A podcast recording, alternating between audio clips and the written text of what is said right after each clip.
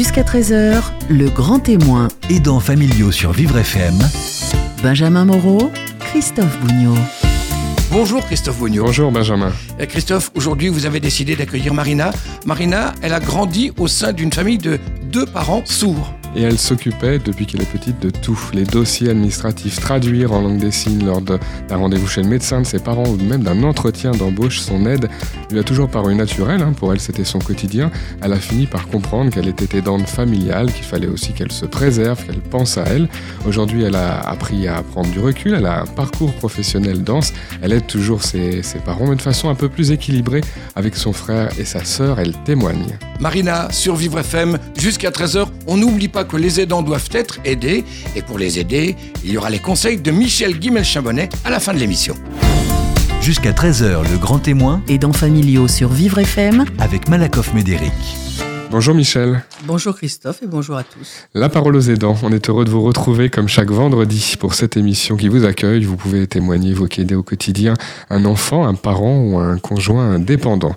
Je suis accompagné de la psychologue Michel Guimel-Chabonnet qui vous donne ses précieux conseils et je vous rappelle le numéro de téléphone hein, pour nous joindre, pour accéder à l'antenne 01 56 88 40 20 01 56 88 40 20. Certains d'entre vous préfèrent simplement poser une question, c'est possible, sur Internet et sur la page Facebook. Michel Guimel-Chambonnet répond en fin d'émission. Notre aidante du jour accompagne depuis qu'elle est toute petite ses parents, Tarek et Suzanne, âgés aujourd'hui de 66 et 70 ans, qui sont sourds tous les deux. L'aide se poursuit hein, aujourd'hui pour elle, son frère et sa sœur, d'une manière un peu plus équilibrée. On va le comprendre à travers son témoignage. Nous accueillons Marina Alrubae. Bonjour Marina. Bonjour. Bonjour. Bienvenue, vous êtes journaliste, co-auteur avec euh, Jean Ruc, que nous avions reçu il y a quelques semaines, du guide Les aidants familiaux pour les nuls, paru chez First Edition, la fameuse collection à la couverture jaune et noire avec le soutien du, CCH. Votre découverte du mot aidant est intéressante. Hein. Pour un reportage, vous avez fait le, tour de, de France à la rencontre des aidants familiaux. Vous avez fait la connaissance de Jean, Jean Ruc, qui aide son épouse Flavie, qui est dépendante depuis 23 euh, ans à la suite d'un traumatisme crânien, et vous vous êtes rendu compte que vous aviez des points communs avec lui. Je me suis rendu compte, oui, que j'avais d'énormes points communs sur la façon de vivre, l'aide en fait au quotidien. Une aide qui est très prenante, qui a été très, prenante, qui est très sclérosante aussi parfois. Euh, parce que euh, puisque je suis en fait une fille de parents sourds, j'aide mes parents je suis leur oreille, en fait, tout simplement, avec mon frère et ma sœur. Mais moi, comme je suis l'aînée, j'étais davantage impliquée.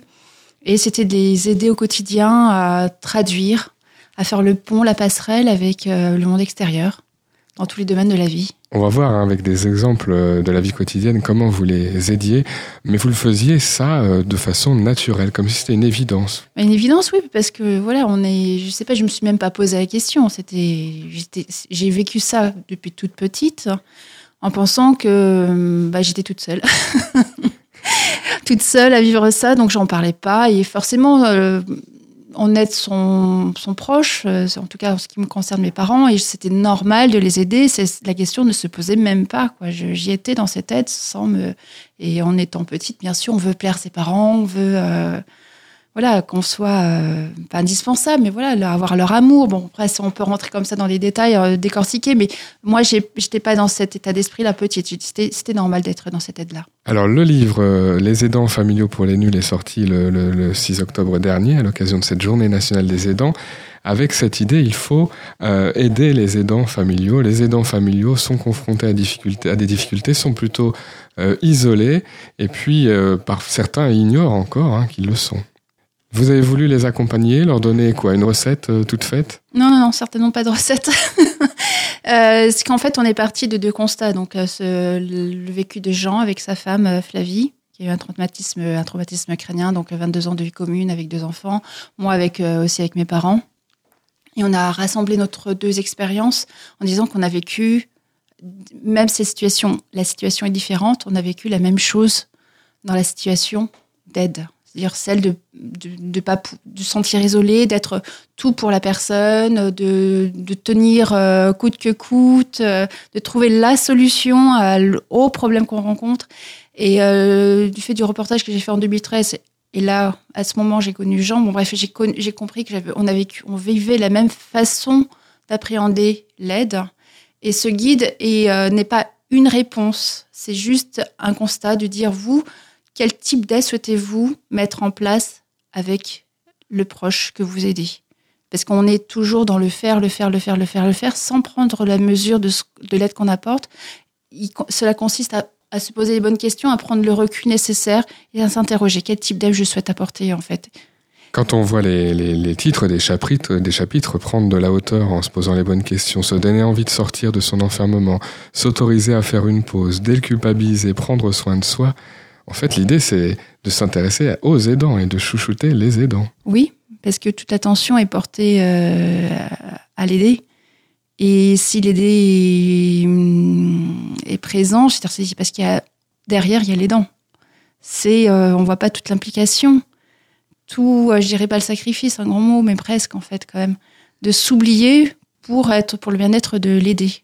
Mais euh, si l'aider doit être aussi dans ce bien-être, il y a aussi l'aidant qui doit l'être, euh, qui doit l'être aussi, il doit se préserver pour tenir dans la durée et apporter l'aide nécessaire dont a besoin l'aider. Michel Guimel-Chabonnet, on a là déjà un message essentiel évidemment. Marina a tout dit. Effectivement, euh, qui veut euh, vivre longtemps euh, dans la situation de, de personnes euh, aidées doit accepter que l'aidant euh, se protège, se soigne, euh, s'occupe de lui-même. Il faut d'abord avoir Pour- compris voilà. qu'on était aidant. hein. Faut- Marina oui, a rappelé son histoire et puis beaucoup de gens nous disent ici Bien à ce micro que on considère que c'est naturel, qu'on fait simplement les Alors- gestes d'attention à celui ou celle qu'on aime et puis on réfléchit pas plus loin. Tout à fait. Mais je pense que dans, dans la situation des, des enfants euh, qui vivent aux côtés de parents qui ont une déficience euh, sensorielle comme la surdité, Mhm.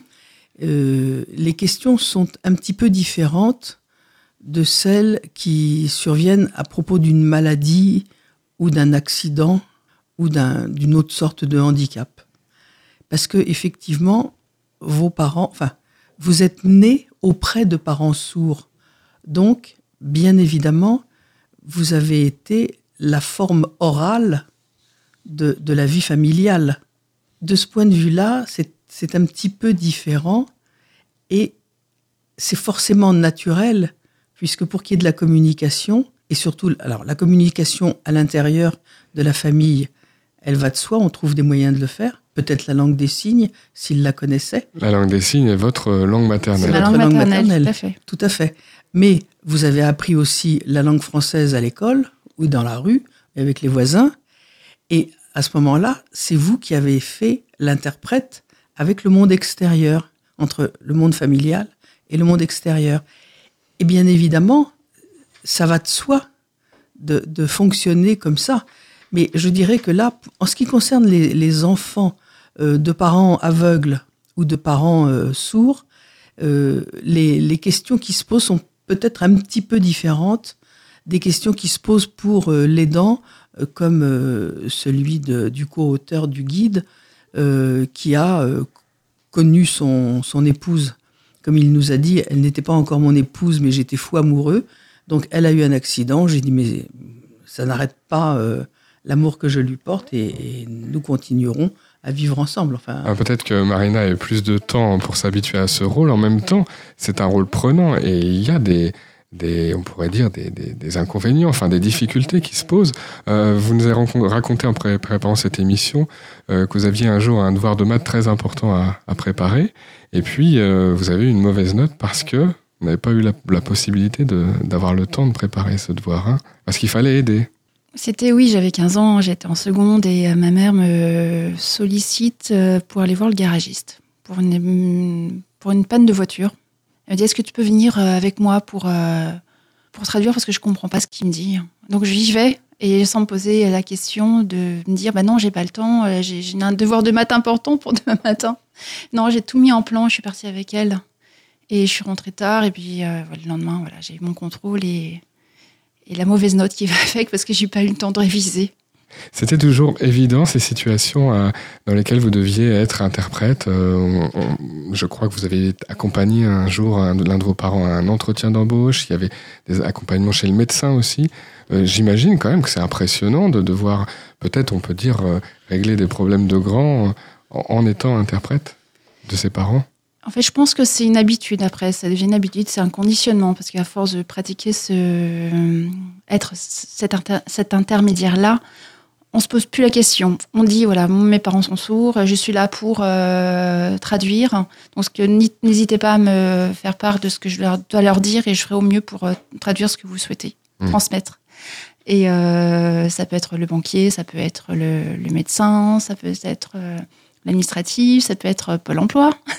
à l'époque, c'était ACDIC, donc voilà aussi, il fallait, s'il y a une, une incompréhension, faire l'intermédiaire. Donc euh, pour ça, j'ai appris beaucoup de choses sur euh, la loi, les documents administratifs. Euh, à l'époque, c'était à Cotorep, maintenant la, la MDPH. Je suis très euh, à l'affût de ce. C'est aussi valorisant et ça permet d'apprendre, d'avoir des compétences. Ça m'a rendu hein. débrouillarde très tôt. Alors, je vais me faire l'avocat du diable.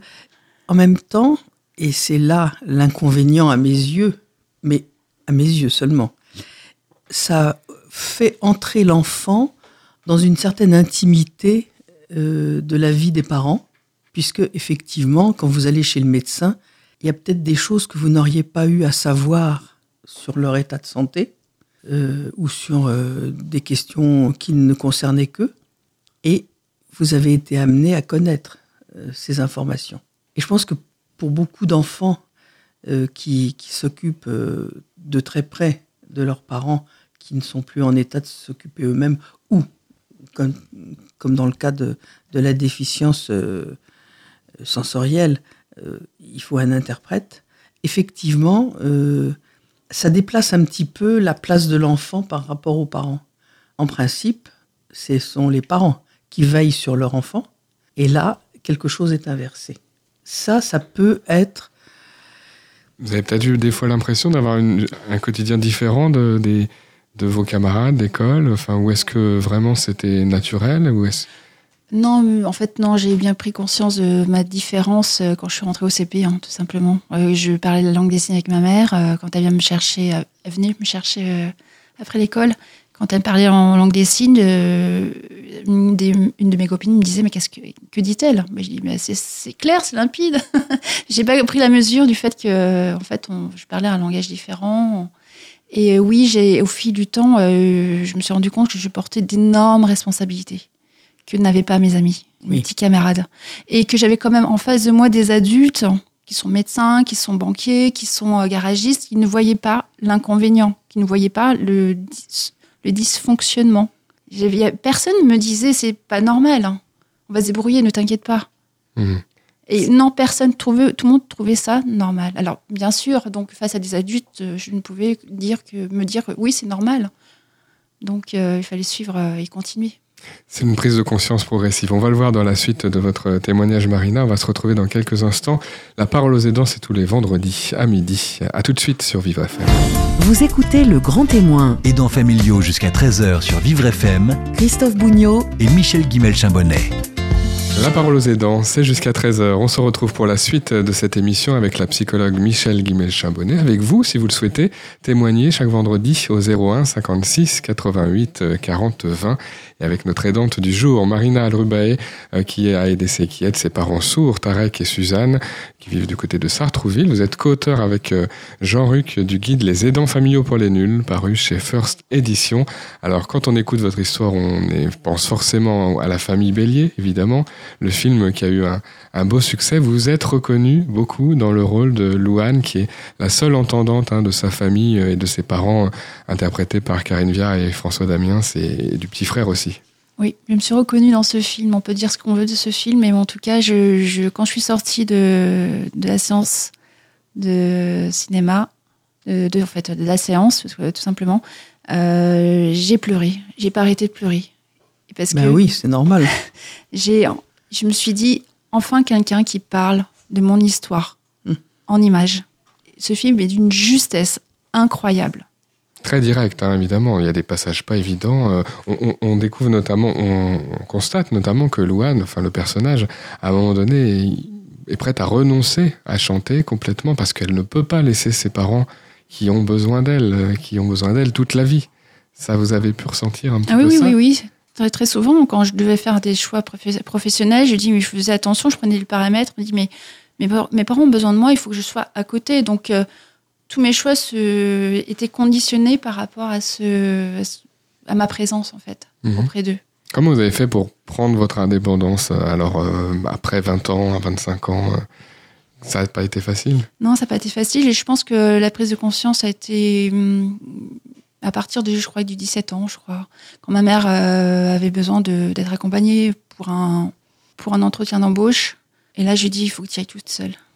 Faut que tu y ailles toute seule. Et euh, c'était très culpabilisant de me Mm. dire, mais comment oses-tu? Et ça, je pense que ma mère n'avait pas compris au départ. Mm. Mais je dis, il faut que tu y ailles quoi, toute seule. J'ai pris sur moi beaucoup.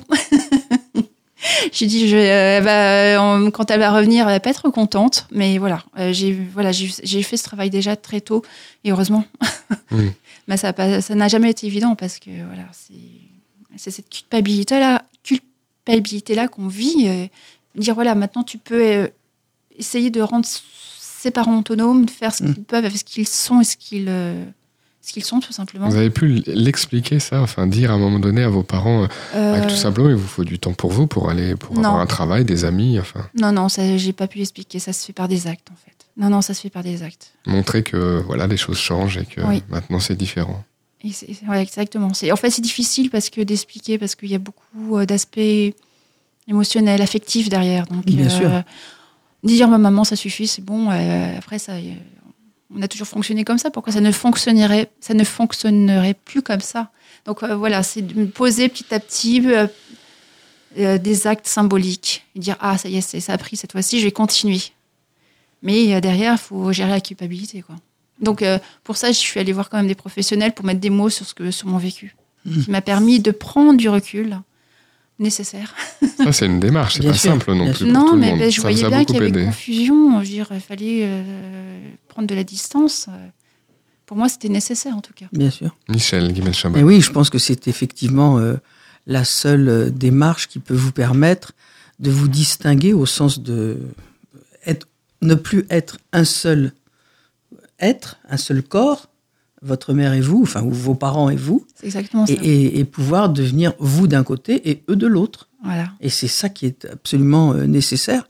En plus, je pense que même si c'était euh, très difficile pour vous et que vous l'avez vécu comme euh, une très grande faute vis-à-vis d'eux, vous leur avez rendu service.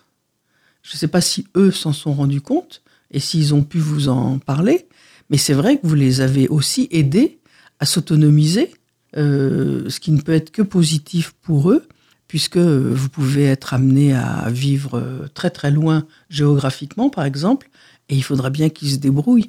Si vous voulez, c'est- très particulier tout- toute cette expérience que vous nous racontez là, parce que je trouve que ça ressemble exactement à la façon dont les parents essayent d'autonomiser leurs enfants quand ils leur disent bon ben voilà tu prends un euro et tu descends acheter le pain c'est juste à côté il n'y a pas de rue à traverser etc Euh, et l'enfant dit ah non non non je peux pas j'ai peur. Et les parents insistent et disent si si tu vas y aller tu vas voir tu vas ça va aller. Et quand les enfants reviennent avec le pain et la monnaie ils sont euh, hilars euh, super heureux ils ont réussi un truc de grand. Et je pense que c'est exactement ça qui s'est passé quand vous avez dit à votre mère tu vas y aller toute seule. C'est sûrement euh, extrêmement difficile et, et elle a dû avoir la, la peur de, une des peurs de sa vie, je pense, la pauvre. Mais néanmoins, elle a pu faire. Et ça, c'est une victoire pour tout le monde. Aujourd'hui, euh, on peut dire que les, les rôles sont mieux répartis. Alors avec votre frère et votre sœur, comment ça se passe aujourd'hui pour aider vos parents? Évidemment, on n'a on pas dit qu'il s'agissait d'abandonner hein, complètement Non, ses, bien sûr que Non. ses parents. C'est juste les choses qui se jouent autrement. Je continue à les accompagner à ma mesure, bien sûr, parce que puisque j'habite à Paris, mon frère et ma sœur habitent plutôt à proximité de Sarskouville, hein, mon frère Argenteuil. Il a fondé sa famille, ma sœur a fondé sa famille aussi. Euh, L'un et l'autre sont proches de mes parents, donc plus, sont plus accessibles. Euh, quand il y a besoin, mes parents le- l'expriment. Ma chance, c'est que j'ai quand même, euh, on est des adultes maintenant, donc j'ai pu vraiment laisser. C'était difficile aussi, c'est sur ça, sur quoi j'ai travaillé, puisque j'ai toujours aidé, j'étais la première, à laisser la place à mon frère et ma sœur, à prendre leur place dedans, Euh, et de me dire, euh, voilà, je ne me définis plus par rapport à cette aide, parce que je me suis, j'ai construit mon identité que par ça. Et maintenant, sans aide, qui suis-je? Et ça, c'est difficile hein, de sûr. lâcher. Il y a aussi cet aspect-là dont on, qui est caché. Bien Donc sûr. voilà, prendre, laisser la place à... C'est pas forcément moins bien fait avec euh, quelqu'un d'autre, avec le frère, avec la sœur. C'est différent. C'est différent, chacun sa personnalité, et je peux pas dire que ce soit moins bien fait. C'est euh, mon frère apporte ce qu'il peut, ma sœur apporte ce qu'elle peut. On les accompagne, ils les accompagnent chez le médecin, etc. Donc, quand ils ont besoin, euh, pas que le médecin, mais euh, tout ce qui est euh, aspect administratif aussi. Mais, euh, mais quand ni mon frère ni ma sœur ne peuvent, euh, euh, je suis plus disponible que par euh, parce que j'ai un métier qui euh, indépendant. Je suis journaliste indépendante, donc soi-disant plus dispo- disponible. Mon frère et ma sœur travaillent, sont en poste. Et moi, j'ai pu, en 2015, beaucoup aider mon père dans sa démarche pour avoir sa retraite. Oui. Donc, euh, Encore des, des encore dossiers. hein. Des dossiers, encore des Oui, dossiers. les tracasseries. ouais. Mais en même temps, voilà, c'est que des moments. Puis on a quand même trouvé des- un équilibre entre mon frère, ma sœur et, et moi-même. Et vous, avec votre vie professionnelle, un équilibre aussi, parce que voilà, ça ne prend pas le l'aide que vous apportez à vos parents, ne prend pas le pas sur votre vie personnelle et professionnelle. Oui, maintenant, je me pose, en fait, j'arrive à dire est-ce que je peux ou je ne peux pas? si je peux, c'est un grand oui et j'y vais. Si je ne peux pas, bah, je, on trouve, euh, j'appelle mon frère, j'appelle ma sœur, je dis écoute, euh, Mhm. ou c'est eux qui m'appellent. Mais euh, et puis par exemple, euh, ils vivent la technologie aussi parce que euh, par exemple ma mère qui a eu un besoin d'avoir rendez-vous chez l'ophtalmo, m'appelle via un- euh, des outils comme euh, Skype ou FaceTime. Oui, des choses de l'ordinateur. Voilà, de Où l'ordinateur. on se voit. Hein. Où on se voit, parce qu'en fait, mon, le, mon téléphone, c'est l'ordinateur. Euh, Elle Oui. me dit, voilà, est-ce que tu peux appeler telle, telle personne? Je, Et au téléphone, j'appelle euh, le secrétariat. Je dis, écoutez, j'ai ma mère en ligne, en fait, en, en image. Mmh, mmh. Elle voudrait prendre rendez-vous avec vous, mais ma mère est sourde, etc. Et, euh, patienter. Donc, je fais l'intermédiaire. Donc, Oui, elle me donne euh, aussi un créneau que je traduis en langue des signes, me dit c'est OK, puis je retraduis au téléphone Mm. le rendez-vous pour confirmer. Donc voilà, le- la technologie ne- nous a énormément aidé au quotidien. Oui, Et ça, nous a rassurés parce que je peux les contacter à n'importe quel moment. Mm. Euh, je suis en lien avec eux et ça facilite beaucoup les choses. oui. On Oui. n'aide pas tout le temps, mais on garde le contact. C'est ce qui On est reste, important. oui, oui, on garde le contact et c'est nécessaire. Michel. Oui, mais je, je suis euh, très admirative, je dois dire, de tout ce que vous nous racontez là, euh, aussi bien de vous, de votre démarche, de, de ce que vous venez de dire, euh, laisser de la place euh, à mon frère et à ma sœur pour qu'ils prennent le, qu'ils soient aussi les aidants de, de nos parents. C'est, enfin, On sent un beau cheminement. quel- Oui, c'est quelque chose qui est tellement difficile, où on voit dans les fratries tellement de, de dysfonctionnement et puis de, de souffrance. De, tout le monde est malheureux et il y en a toujours un qui pense que tous les chemins mènent à Rome, mais mon chemin est bien meilleur que tous les Qu'est-ce autres. qu'on peut donner comme conseil pour que ça marche? Parler. Tous ceux qui peuvent parler doivent parler, quelle que soit la façon dont on parle, dont on s'exprime. Euh, puisque, bon, là, vous parlez de la langue des signes comme euh, langue maternelle. Oui, je crois, euh, discuter euh, et puis essayer de d'entendre tout ce dont chacun est capable et a envie de, faire. On n'a pas tous les mêmes compétences, on n'a pas tous les mêmes affinités, même si ce sont euh, nos parents. Euh, Il y en a qui peuvent euh, s'occuper de, de faire la mise en pli et d'autres qui sont absolument incapables, mais par contre qui sont très à l'aise dans tous les papiers, euh, la banque, le reste, sans problème. Donc il faut oser dire à sa fratrie, à ses parents, ça je me sens pas capable de le faire, donc je vais pas le faire. Si tu peux le faire toi, bah tu le fais. Voilà. Et à ce moment-là, il y a quelque chose de d'apaisé. Il n'y a pas d'enjeu, il n'y a pas de, de concours pour être le meilleur, parce qu'il y a ça aussi. Euh, je veux être celui que papa aime le plus ou que maman aime le mieux. Et, non, euh, les parents, ils aiment euh, de façon différente, mais ils aiment tous leurs enfants. Donc, c'est aussi important de d'apaiser tout ce qui peut l'être et, faire qu'il n'y ait pas de conflit, qu'il n'y ait pas d'émotions négatives, parce qu'il faut penser que un jour on va tous être très vieux, certains seront morts, et on a besoin d'être en paix avec tous. Et je pense que ça, c'est vraiment une démarche qui commence tout de suite. Dès qu'on est né, c'est quelque chose qui doit se mettre en place. Mais c'est pas facile. On vous remercie beaucoup Marina pour votre témoignage ici aujourd'hui. Merci beaucoup. Les aidants familiaux pour les nuls, c'est le guide pratique sorti euh, aux éditions First. Vous êtes co-auteur avec Jean-Luc. Merci beaucoup. Merci. Et vous saluez tout le reste de la famille. Avec plaisir, merci beaucoup. Et dans quelques instants, c'est la dernière partie de l'émission. Michel Guimelchin-Bonnet répond à vos questions Internet et Facebook. À tout de suite sur Vivre FM. Vous écoutez Le Grand Témoin, Aidants familiaux jusqu'à 13h sur Vivre FM Christophe Bougnot et Michel Guimel-Chambonnet. La parole aux aidants, c'est jusqu'à 13h, émission spéciale anniversaire aujourd'hui, les 10 ans de La parole aux aidants. On partage ce bon moment avec vous et ce bon moment avec tous ceux qui ont témoigné. Deux euh, personnes, deux témoins sont avec nous aujourd'hui. Annie et Jacqueline, vous avez raconté votre histoire. Vous êtes là aujourd'hui pour nous dire ce que vous êtes devenu, ce qui est devenu euh, le proche dépendant, votre, votre fille, à toutes les deux, en situation de handicap. Michel Guimel-Chabonnet, il ne sera pas dit que nous ne sommes que pessimistes. Vous avez souhaité euh, souligner cinq grands changements qui sont intervenus en dix ans pour les aidants sur le plan de l'administration, de la loi, de l'organisation. C'est vrai que souvent on est très critique et les euh, témoins, euh, les personnes qui témoignent ont toute la liberté pour être très critiques à ce micro. Il y a quand même des, des dispositifs positifs et vous vouliez en parler aujourd'hui. On commence d'abord avec les fameuses qui ont un peu plus de 10 ans, hein, qui, ont, euh, qui datent de 2005, les fameuses MDPH, Maison départementale des personnes handicapées, une par département, guichet unique pour les, toutes les démarches en lien avec le handicap. C'est le concept de base. C'est une avancée tout de même, même si Oui. souvent on, on râle.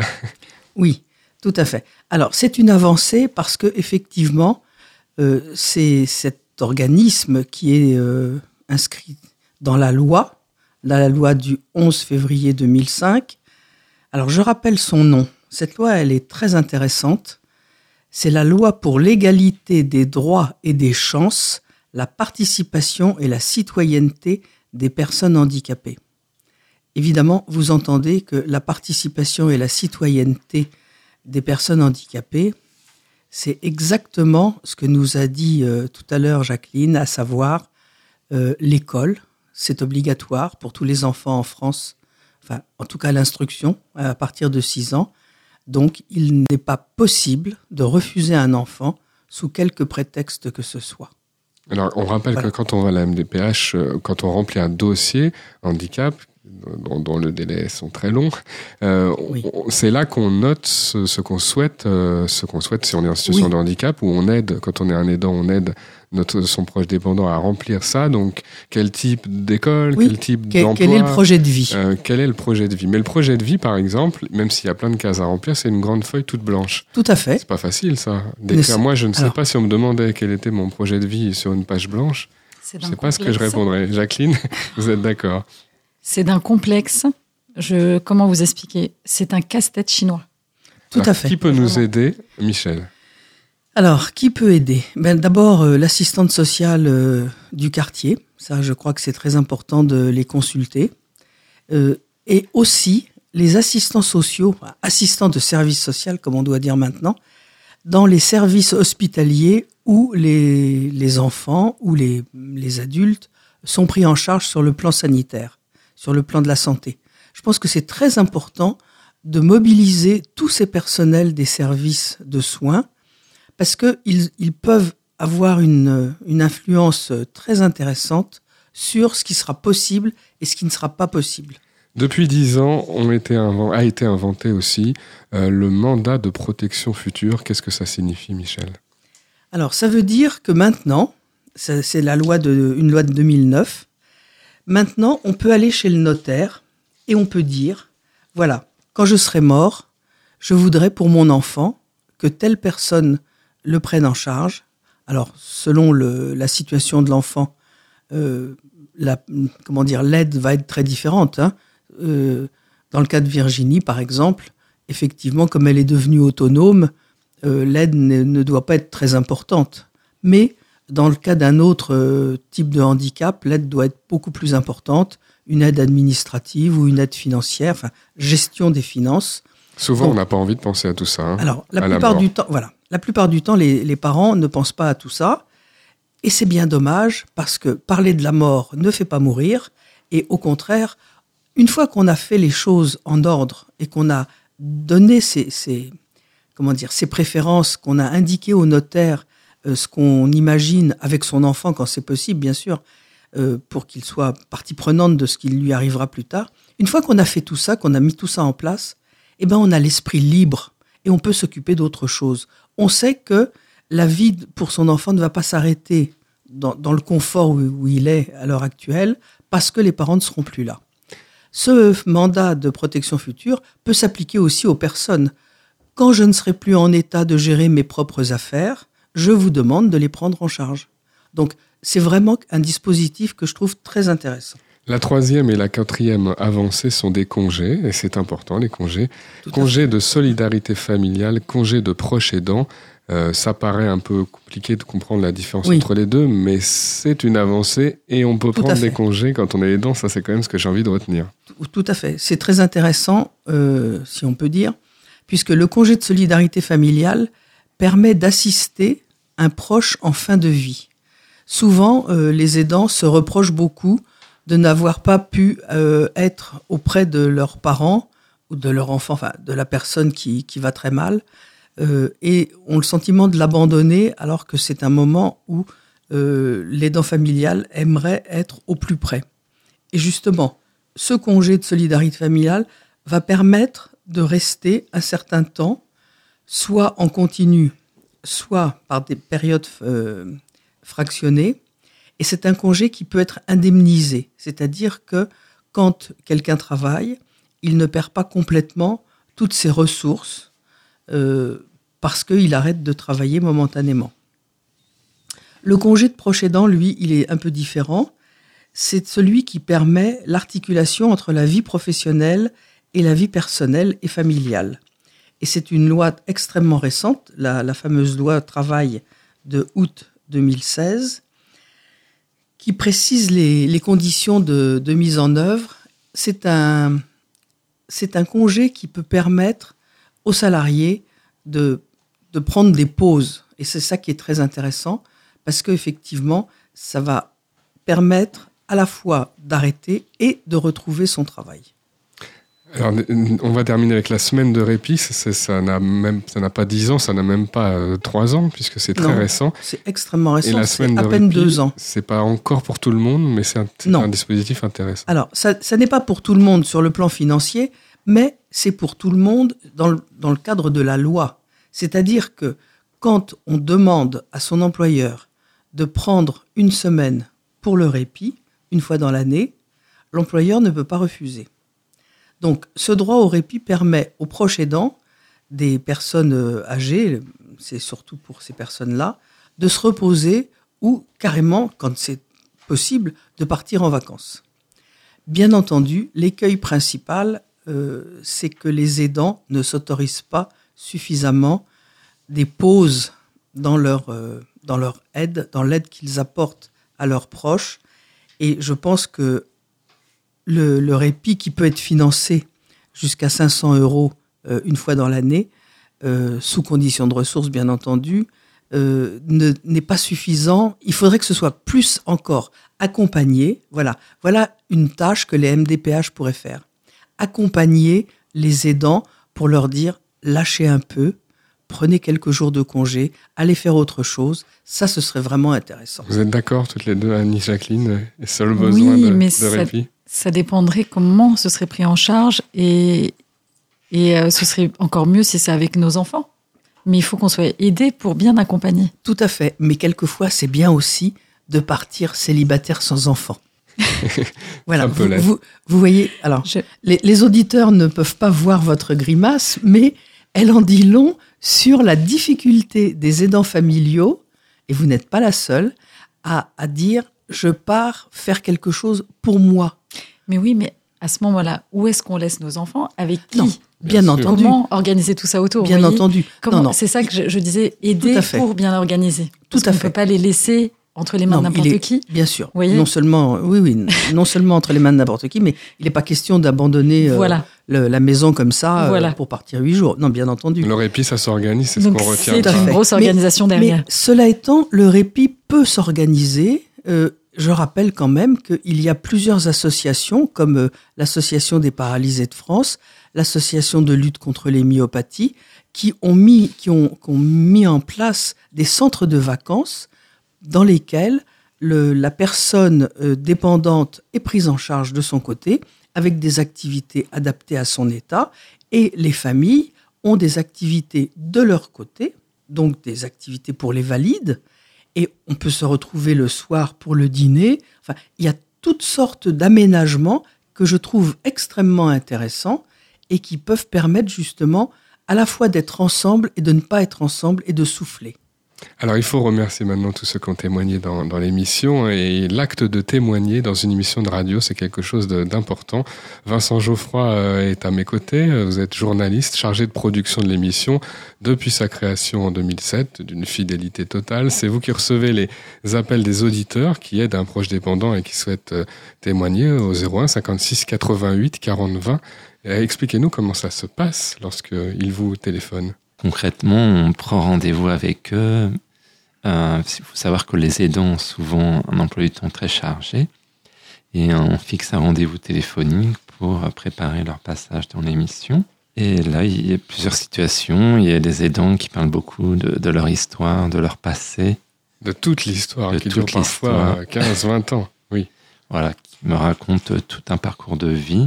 Et souvent, ils parlent beaucoup euh, de leurs proches également, alors qu'il faut parfois les recentrer un petit peu sur, euh, leur rôle d'aidant, puisque c'est le, peu la visée de l'émission. Ils font part aussi de leurs difficultés, ce qui permet euh, d'avoir les conseils de, de Michel Guibet-Chambonnet à l'antenne.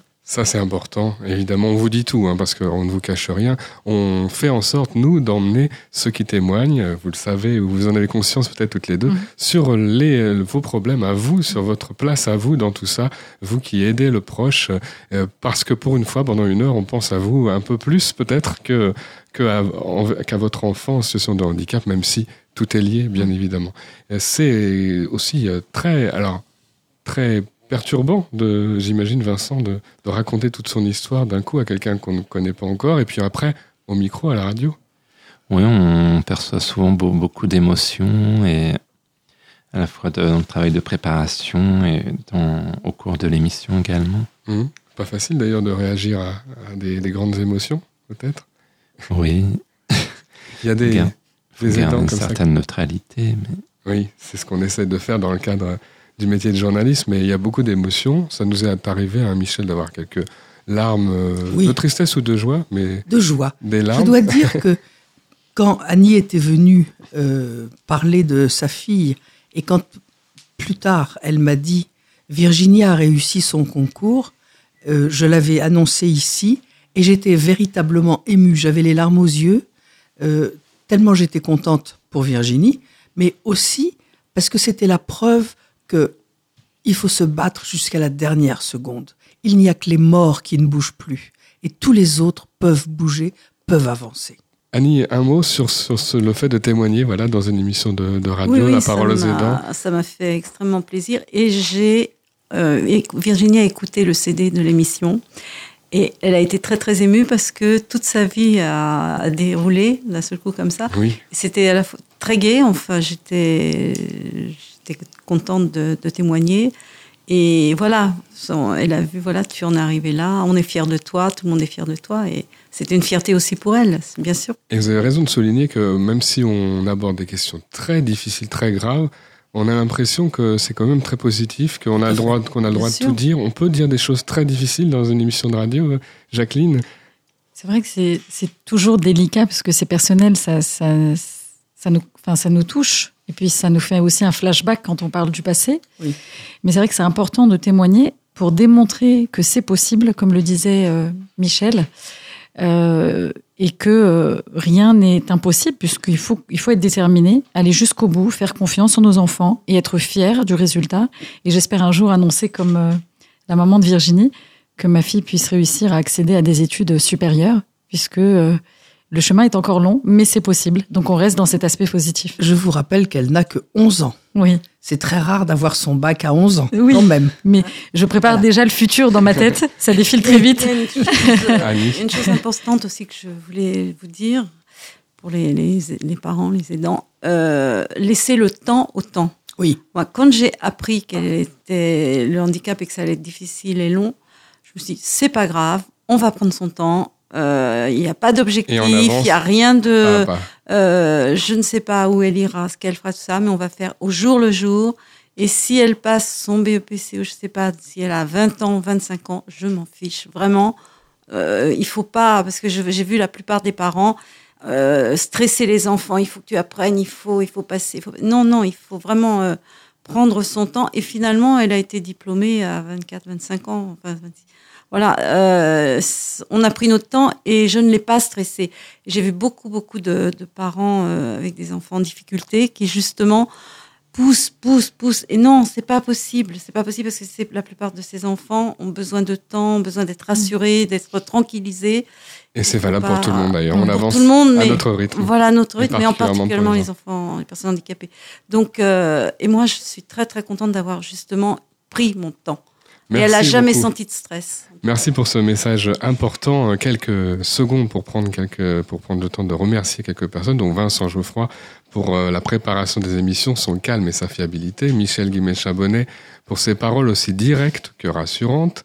Anne Mathura, David Leprince et Jason Durand qui, euh, dans cet ordre, ont su jouer de leurs machines et surtout de leurs oreilles pour baisser le micro quand il nous vient l'envie de tousser. Euh, Michel, ça nous arrive, mais surtout pour réaliser techniquement de belles émissions. Merci aux partenaires successifs de l'émission pour leur soutien moral et matériel, Massif, Mutualité, Harmonie Mutuelle, Crédit Agricole, Assurance, Malakoff Médéric, que l'on cite rarement ensemble, mais qui nous ont tous laissé, euh, c'est important de le dire, construire notre émission en toute indépendance. Et surtout un grand merci aux auditeurs et aux témoins qui acceptent de raconter des choses si intimes sur eux-mêmes, de montrer leurs faiblesses et leurs moments de doute avec l'idée très noble que ça va servir aux autres, à ceux qui écoutent. Merci beaucoup donc, et à vendredi prochain. Merci à tous. Au revoir. Vivre FM